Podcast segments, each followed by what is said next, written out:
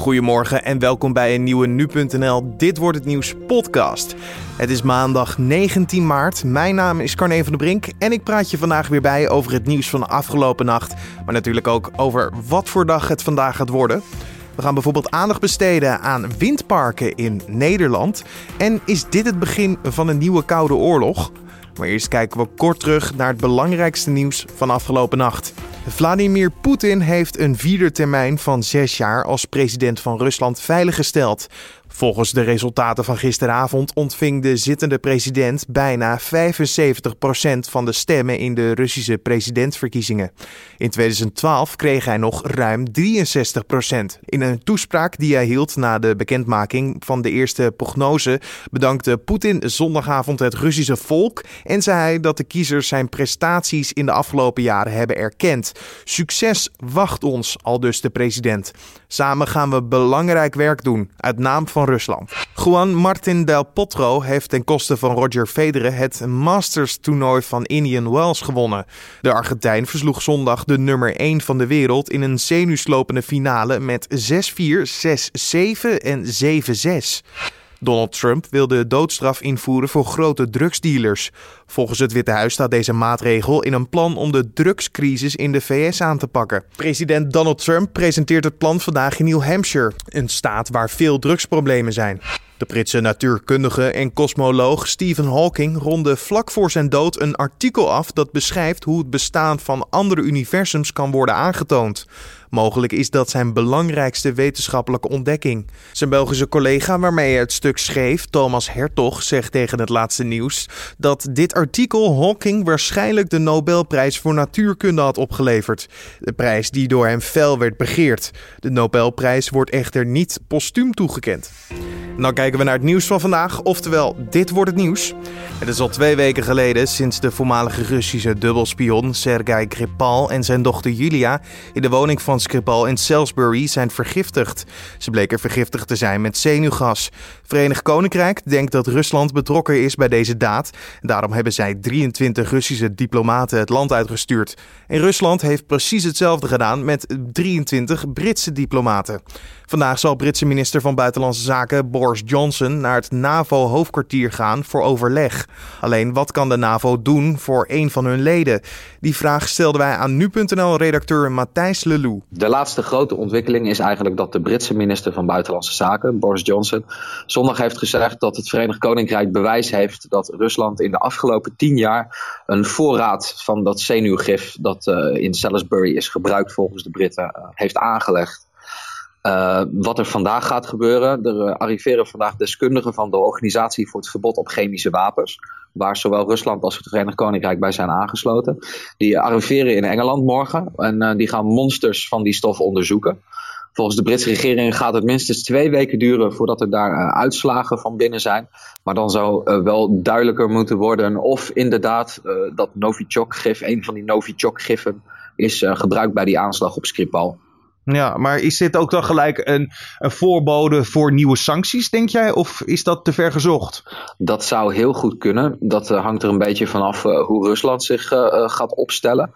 Het is wel zeker dat de Britse regering, naast de, sancties die ze al hebben ingevoerd, dat ze nog een set sancties hebben klaar liggen. Uh, er zijn nog meer uh, diplomaten die kunnen worden uitgewezen. Ze hebben tot nu toe eigenlijk alleen diplomaten uitgewezen waarvan zij vermoeden dat het Russische inlichtingendiensten, uh, medewerkers van de Russische inlichtingendiensten zijn die onder diplomatieke dekking in het Verenigd Koninkrijk werken.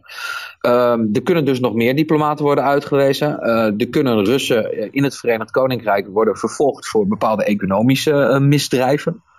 Uh, en het zou ook bijvoorbeeld kunnen dat uh, bepaalde Russische staatsmedia die in het Verenigd Koninkrijk actief zijn, zoals uh, Russia Today en Sputnik, de nieuwsite Sputnik, dat die worden gesloten door de Britse regering. als daarna de spanning nog verder oploopt, dan zijn er nog meer dingen die het Verenigd Koninkrijk kan doen. Ze kunnen bijvoorbeeld de Russische ambassadeur uitwijzen. Dat hebben ze nog niet gedaan. En als klap op de vuurpijl eigenlijk zouden ze bijvoorbeeld Engeland kunnen terugtrekken uit het WK voetbal. Ja, uh, ik ben eigenlijk alleen benieuwd, hè, want we hebben het nu over sancties inderdaad. Dat laat al bijna zien dat dus een, een land schuldig is, maar dat is nog maar de vraag. Uh, jij refereerde eerder, toen we elkaar eerder spraken, over een geschreven artikel van nu.nl. die zei dat er mogelijk uh, wel een aantal dingen zijn gebeurd. Maar het is nog niet zeker zijn of Rusland hier betrokken bij is geraakt. Wat kan je hierover zeggen? Nou, de deskundigen die, die wij hebben gesproken, die zeggen dat zij het onwaarschijnlijk achten dat, dat dit echt door Poetin om het even kort te zeggen, is bekokstoofd. Het was een vrij klunzige aanslag. Skripal die leeft nog. En naast Skripal zijn ook zijn dochter en een Britse politieagent gewond geraakt. Ja, goed, dit is natuurlijk geen, uh, geen stiekeme spionnenaanslag. Dit heeft enorme ophef veroorzaakt en enorm veel aandacht getrokken. Dus die deskundigen zeggen, nou goed, het Kremlin, als ze uh, Skripal graag dood hadden willen hebben, dan hadden ze ook een auto-ongeluk in scène kunnen zetten. Dat was een stuk makkelijker geweest en had een, stuk minder gezeur opgeleverd.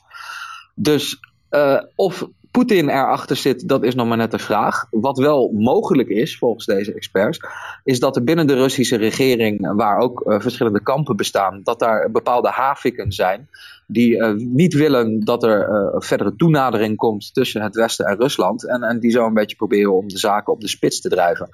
Dus de, de ware toedracht uh, van, van deze moordaanslag is, is, zeker nog niet helder in beeld. De vraag die op ieders puntje van zijn tong ligt is natuurlijk, is dit het begin van een nieuwe Koude Oorlog? Wat denk jij hierover?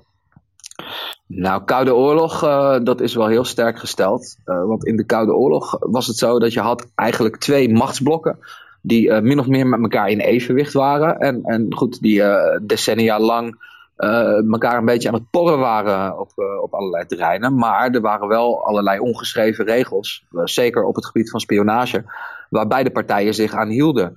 nou ja, die regels die lijken nu het raam uit te zijn gegooid. Uh, Poetin die heeft wel de ambitie om, om van Rusland, um, groot Rusland, een nieuw, uh, of een nieuw, een hernieuwd uh, groot machtsblok te maken. Om echt een grootmacht te zijn op het internationale toneel. Maar uh, eigenlijk zijn de omstandigheden in Rusland daar niet echt naar.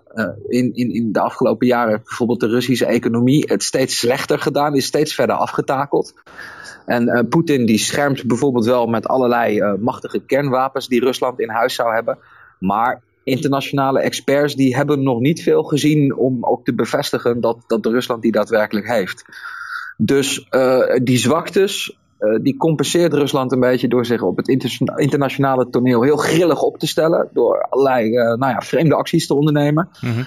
en, en de Koude Oorlog was nou juist niet grillig.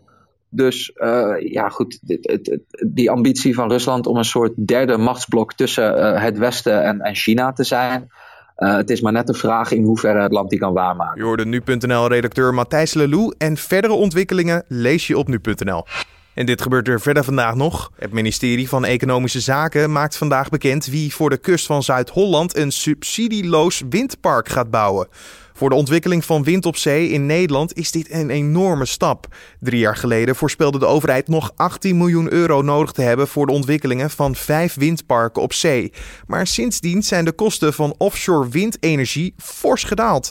De overheid is op deze manier waarschijnlijk miljarden minder kwijt om de klimaatdoelstellingen te halen.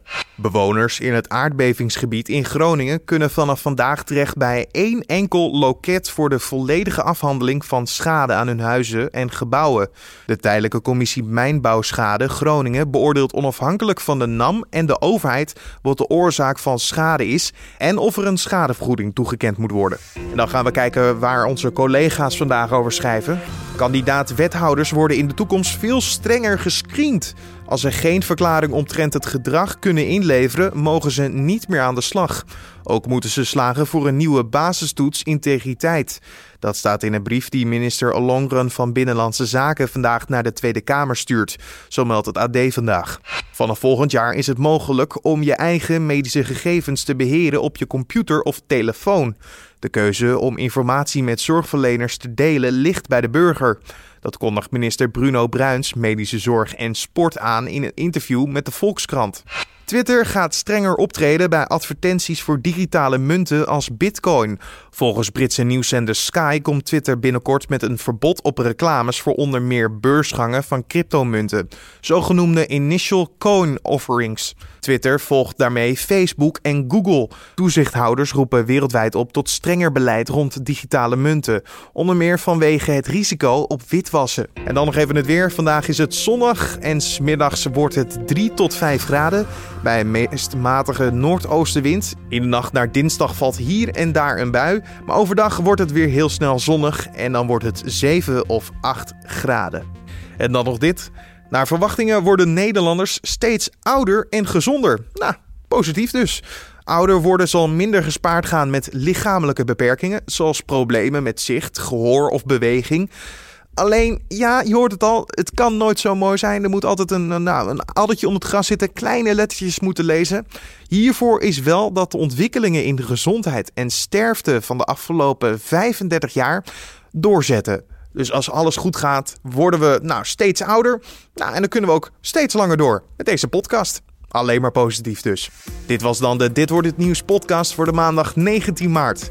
De Dit wordt het nieuws podcast kan je natuurlijk elke maandag tot en met vrijdag vinden op nu.nl om 6 uur ochtends. Laat ons via een reactie op iTunes of via de mail redactie@nu.nl weten wat jij van de podcast vindt, wat je verbeterd zou willen zien of natuurlijk wat je vaker zou willen horen.